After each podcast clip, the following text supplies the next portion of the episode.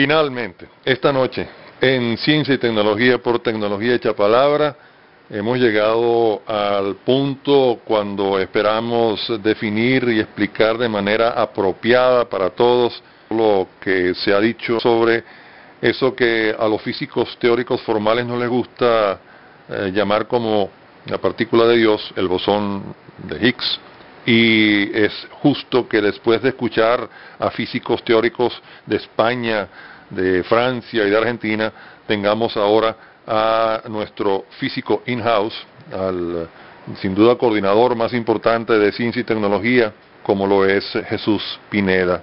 Jesús eh, es profesor en la Universidad Simón Bolívar, más de él pueden encontrar en tecnologiahechapalabra.com, incluso su cara, una cara muy simpática y además un cerebro muy claro que nos va a servir para conocer mejor y entender mejor por qué es trascendente el que se haya finalmente identificado esta partícula, el bosón de Higgs. Jesús, gracias de nuevo por estar con nosotros como tú eres coordinador del programa, perfectamente puedes autopreguntarte también y conocer mejor que nadie qué es lo que debe preguntarse para responderlo. Pero por favor, vamos a comenzar por ahí. ¿Qué es un bosón? Bueno, muchas gracias. Ahora, eh, yendo primero a esto de qué es un bosón, eh, uno tiene que distinguir en, eh, que en el modelo estándar de la física teórica, la mecánica cuántica, uno tiene dos especies grandes de tipos de partículas. Primero tenemos las partículas que conforman la materia, con lo que nosotros interactuamos en, todos los días, que son partículas que tienen un cierto comportamiento bajo una cantidad que, que se llama spin. Es una cantidad intrínseca de, la materia, de las partículas, y las, aquellas partículas que tienen eh, spin semi-entero, que quiere decir eh, un número dividido entre dos, esas partículas reciben el nombre de fermiones y son las que conforman la materia que podemos tocar. Pero además hacen falta otras partículas que median la interacción entre estos fermiones y esas partículas, que son las que llevan las distintas fuerzas de la naturaleza, son las partículas que reciben el nombre de bosones. Por ejemplo, en el modelo estándar tenemos que las partículas que conforman la materia, los fermiones, serían los electrones, eh, los neutrinos, que se hicieron eh, muy famosos también últimamente a partir de los experimentos en, Gran Sasso, en Italia. Además de eso, están los, los quarks, los distintos sabores de quarks. Esos serían los, los, los fermiones en el modelo estándar. Con ellos tú construyes todos los átomos que vemos en el universo. Ahora, para las fuerzas fundamentales de la naturaleza, que son la fuerza nuclear fuerte, la fuerza nuclear débil y el electromagnetismo, tiene que haber, según las reglas de la mecánica cuántica, tiene que haber alguna partícula que, si se quiere, envíe la fuerza, que sea el mensajero de la interacción. Y los mensajeros de esa interacción son los bosones. En el caso del electromagnetismo, el bosón es el fotón, la, partícula de luz que, que se conoce ya eh, muy muy bien Luego están la, en la teoría de la fuerza nuclear fuerte, serían los gluones.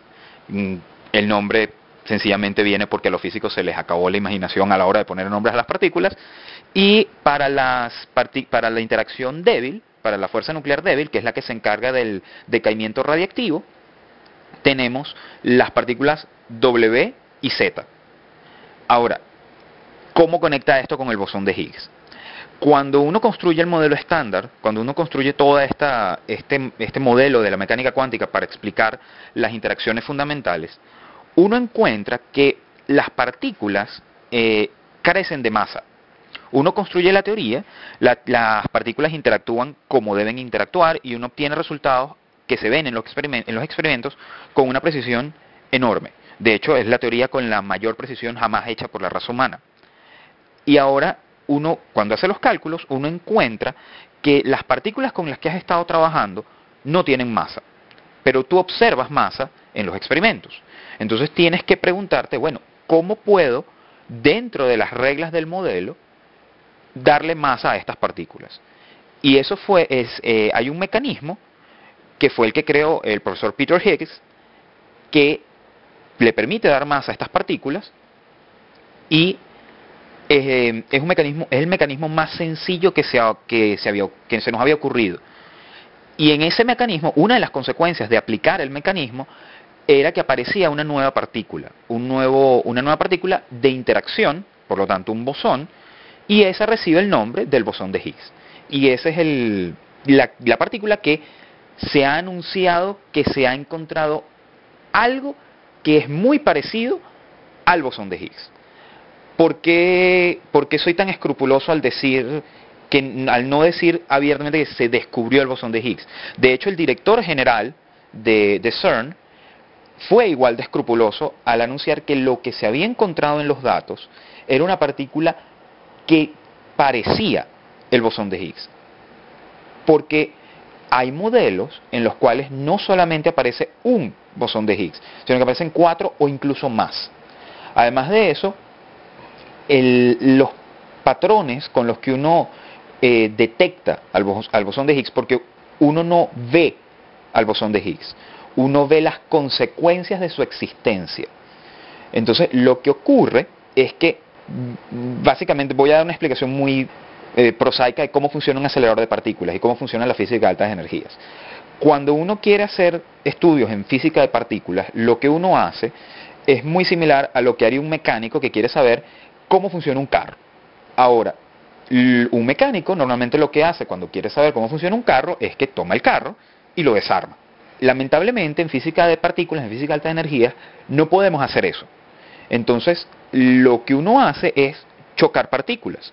Y eso equivale a, para saber qué es lo que tiene un carro adentro, tomar dos carros y chocarlos a muy alta velocidad.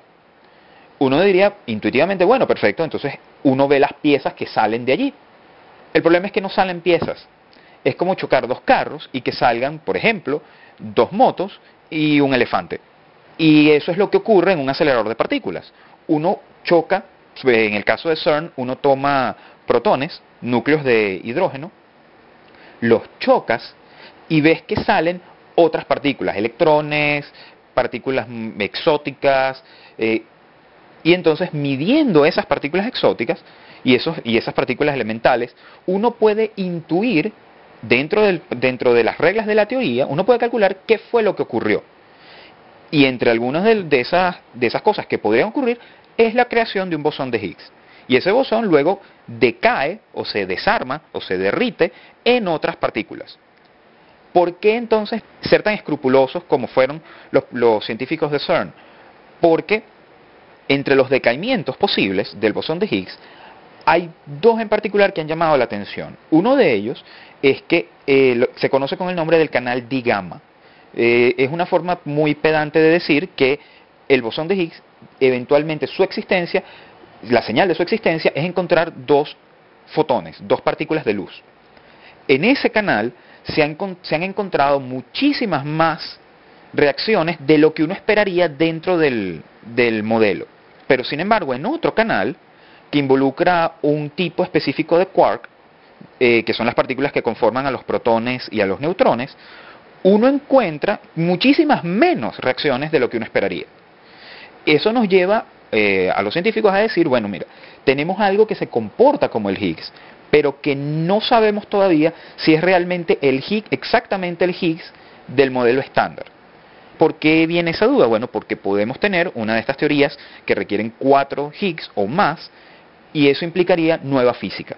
Y nueva física muy, muy, muy interesante, porque llevaría cosas que no se sabe realmente si existen, como la supersimetría y eh, posiblemente incluso una confirmación de eh, algunos de los postulados importantes de la teoría de cuerdas. Todo eso está muy bien. Jesús Pineda, estamos escuchando a un físico teórico de la Universidad Simón Bolívar tratando de ponernos en 13 con el tema del bosón de Higgs y creo que él con su entusiasmo se ha saltado todo un montón de escalas y estoy aquí tratando en este momento de entender, a lo mejor usted también, cómo llegamos de la molécula al núcleo y después eh, no sé qué pasó con los protones y los neutrones, por ahí se mencionaron, pero después más allá, y no sabemos si eso es una escala menor o qué, están eh, eh, los fermiones y hay electrones y hay neutrinos y hay quarks y qué lío, ¿verdad? Y resulta que más abajo o en algún lugar están interrelacionando todo aquello, unos bosones, y resulta que no solamente está eso metido en este tremendo lío,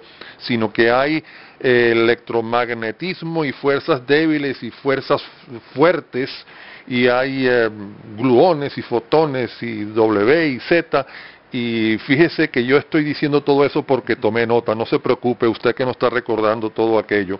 Yo voy a pedirle a, Jesús que trate de ayudarnos a imaginarnos esto en el mundo físico real nuestro del, del, humano dentro de solo dos minutos cuando continuemos esta bonita conversación en Tecnología Hecha Palabra. Escucha Tecnología Hecha Palabra con Peter Chernick y aquí seguimos con nuestro coordinador del área científica en tecnología hecha palabra. Un honor tener como siempre a Jesús Pineda con nosotros, profesor de física en la Universidad Simón Bolívar. Antes estaba mencionando, eh, tratando de entender cómo llegamos desde lo que vemos a simple vista a la molécula, al núcleo, a los protones, a los neutrones, y qué sé yo, y ahí hacia allá y hacia abajo. ¿Hay alguna manera de que nosotros, quizás de una manera demasiado simplista, sepamos en cuanto a escalas y entrando hacia allá adentro eh, qué está arriba y qué está más lejos? Muy bien, vamos a poner entonces escalas a todo esto. Eh, primero, eh, consideremos un metro, la altura, la escala humana. Eh, luego vamos a tratar de llegar a la escala del ancho de un cabello humano. Estamos hablando de los micrómetros, del orden de, para aquellos que tienen inclinaciones matemáticas, 10 a la menos 6 metros. Pero que eso no es lo suficientemente grande. Quisiéramos llegar a escala atómica. La escala atómica, para, una vez más, con un poquito de matemática, es aproximadamente 10 a la menos 10 metros. O sea que estamos hablando de una diez milésima de la escala del tamaño de un cabello humano. Para llegar a la... esa es la escala atómica, eh, ahí es donde vive la química. Eh, luego, si queremos bajar a la escala nuclear, tenemos que llegar aproximadamente a 10 a la menos 15 metros. Estamos hablando de un, más de un millón de veces más chico que el ancho de un cabello humano. Y para llegar incluso más abajo, para poder, eh, poder ver, entre comillas, eh, los, las componentes de, un átomo, uno tiene que bajar incluso más de que 10 a la menos 15. Estamos hablando de 10 a la menos 17, eh, 18 metros, incluso menos. Ok, los componentes de un átomo no hay manera de verlos, sino simplemente ver qué causan. De hecho, recientemente hay estudios que han permitido tomar fotografías de átomos. Eh, y utilizan eh, mecánica cuántica muy avanzada, pero más allá de eso es bastante complicado. Es muy, muy complicado poder ver ver en el sentido que lo entendemos en el día a día. Y lo que hasta entonces tenemos la molécula, tenemos los núcleos, eh, la molécula que tiene átomos y los átomos tienen núcleos y tienen otras cosas. ¿Qué, en esa primera escala, qué hay además del núcleo en el átomo? Eh, además del, núcleo, obviamente tenemos eh, el núcleo atómico y los electrones que están alrededor, y eh, los electrones son los que nos permiten, bueno, toda la electrónica.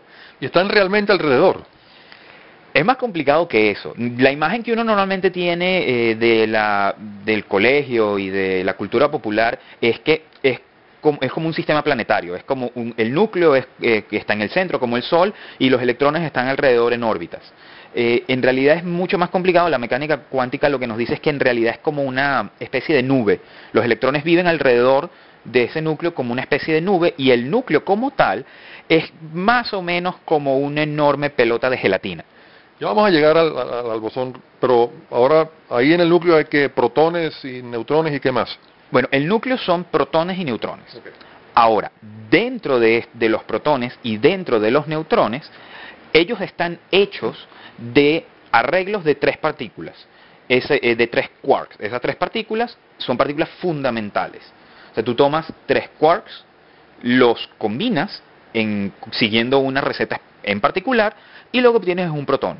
Si los combinas de forma distinta, lo que obtienes es un neutrón y si los combinas incluso de formas distintas, obtienes otras partículas elementales que conforman un zoológico enorme y que aquellos que sean muy, muy, muy valientes pueden acercarse a las páginas de, eh, de Physical Review y que ellos tienen disponible en línea eh, todo el zoológico de las partículas, que la última vez que revisé era un libro enorme de aproximadamente unas 5.000 páginas.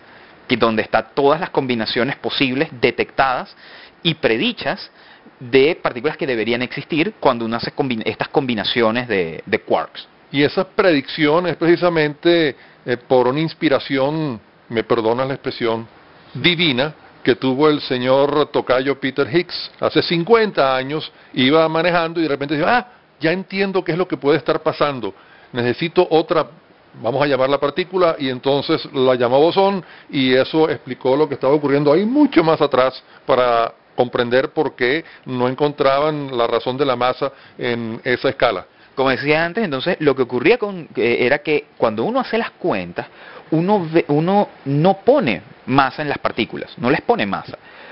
Eh, pero entonces viene la pregunta de, bueno, ¿y de dónde viene eso? Y en esa época había una discusión de cómo se podía imbuir de masa a las partículas manteniendo la consistencia matemática de los modelos de mecánica cuántica que tenemos ahora. Y a Higgs se le ocurrió un mecanismo bastante sencillo, bastante elegante, que le da masa a las partículas y, que en el cual uno paga un precio muy económico. Porque uno puede construir modelos para darle masa a estas partículas en los que aparecen cosas complicadas como eh, muchas más partículas que habría que descubrir, eh, dimensiones adicionales del espacio. hay modelos en el, eh, de, o para darle masa a las partículas que no requieren al Higgs. Pero esos modelos eran muy complicados y poco elegantes matemáticamente. Y el modelo de Higgs era bastante elegante. Y por eso es que muchos de nosotros estábamos apostándole al modelo de Higgs. Ahora, el descubrimiento de, algo que parece el bosón, que es muy parecido al bosón de Higgs, hace que nosotros pensemos, sí, Higgs tenía razón. Y no me sorprendería ver que tal vez no este año, pero al año que, el año siguiente se le está entregando al profesor Higgs y al equipo de CERN el premio Nobel de Física. Muy bien. Entonces tenemos aparentemente, y digo aparentemente para cumplir con esto de la formalidad de los científicos, eh, la explicación de, de qué manera em, podemos medir masa en esas partículas tan infinitesimalmente pequeñas. Y eh, la pregunta ahora es, como por ahí dijo un filósofo venezolano que fue ministro hace unos años, ¿cómo se come eso y para qué me lo como? Muy bien, eh, esa, también es la otra pregunta que, la gente tiende a hacer muchísimo, que por un lado preguntan, bueno, ¿y qué, cuál es este animal y por qué los científicos están emocionados? Y la otra es, ¿cómo influye eso en mi día a día? Muy bien, por el momento, ¿cómo mejorará eso eh, tu teléfono celular o tu carro? Por el momento no lo sabemos. Pero los desarrollos tecnológicos que, que hemos tenido que hacer los científicos para poder medir y detectar esta partícula van a tener repercusiones en el futuro muy cercano y a mediano y largo plazo. Por ejemplo, eh, de los, de los la, red de comunicaciones, la internet que tenemos hoy en día, el protocolo de comunicación de hipertexto que nosotros tenemos, que, con el que usted hace clic y brinca de una página web a la otra, es parte de las creaciones de del CERN, porque era necesario crear una, una forma de transmitir los datos de forma sencilla y de forma rápida para la, detección de partículas elementales. Me perdonas, pero hasta me parece pedestre ese ejemplo, porque a mí me parece mucho más hermoso el ejemplo que estábamos conversando antes de, de, comenzar la entrevista, de esos físicos del siglo XVIII que crearon unas fórmulas y explicaron unas cosas gracias a las cuales un siglo y medio, dos siglos después, tenemos telefonía celular. Eso es impresionante. Eso es cierto. Eh, de hecho, en 1885, si la memoria no me falla, eh, James Clerk Maxwell, un físico matemático escocés, publicó sus famosísimas, tal vez dentro de la comunidad científica nada más, ecuaciones. Y ellas explican todos los fenómenos electromagnéticos clásicos. Exactamente, que la electricidad y el magnetismo son dos caras de la misma moneda que un imán puede generar una corriente, así es como funcionan nuestros generadores eléctricos, y que una corriente puede generar un campo magnético, así es como funcionan todos nuestros interruptores. Y entonces, en ese momento, a pesar de que estaban, se, habían empezado a, a ver cómo utilizar la electricidad y el magnetismo, no se sabía muy bien cómo usarla, o sea, que para qué servían en ese momento. Pero hoy en día, usted me está escuchando gracias a esa idea teórica que, bueno, ¿y con qué se come eso? que desarrolló Maxwell, que, que, o la que condensó Maxwell con sus ecuaciones hace ya, eh, ya casi dos siglos. Por eso lo quería mencionar, porque a lo mejor, y seguramente no es así, tengamos que esperar tanto porque la curva del avance de la ciencia y la unión con la tecnología ha progresado de manera extraordinaria en las últimas décadas y entonces seguramente algo va a ocurrir práctico, vamos a llamarlo así, con el bosón de Higgs, aparte de las explicaciones que tenemos para la existencia del universo gracias a eso y las confirmaciones. Pero tú sabes que, aunque tú eres un coordinador de tecnología y de palabra, yo quiero hacerte también a ti la pregunta tradicional del programa, o sea, nos, nos termina el tiempo, así es la radio, tú lo sabes mejor que nadie. Mira, Jesús, en este caso a mí me gustaría saber, en tu experiencia como profesor en la universidad, en todos estos temas, eh, ¿qué, alumno, qué, pregunta interesante te han hecho que a ti te recuerde, que recuerdes ahora que tú te harías como alumno, que tú estarías escuchando la entrevista con un físico como tú? Jesús, ¿qué le preguntaría al físico teórico que a mí se me olvidó?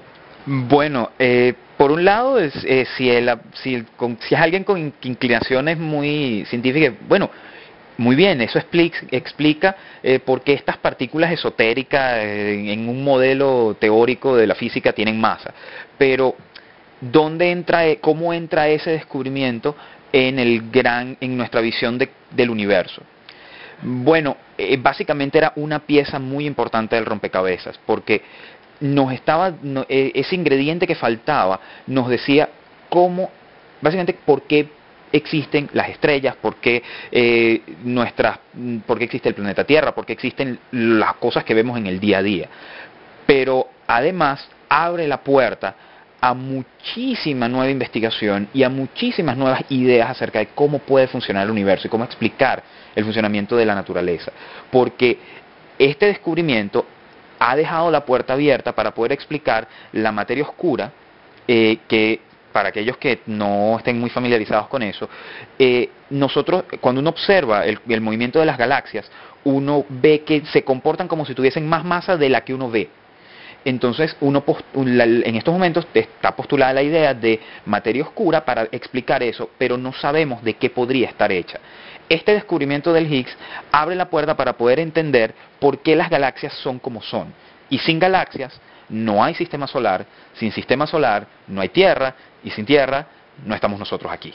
Bueno, fascinante sin duda. Estoy seguro que en 1920 alguien lo dijo, pero no tenía las redes de comunicaciones y las facilidades que tenemos ahora. Estoy seguro que usted eh, puede estar sintiéndolo, sin duda, los científicos lo están eh, diciendo. Estamos viviendo momentos muy emocionantes y te agradezco mucho que que hayas estado aquí de nuevo con nosotros para explicarnos cosas tan importantes.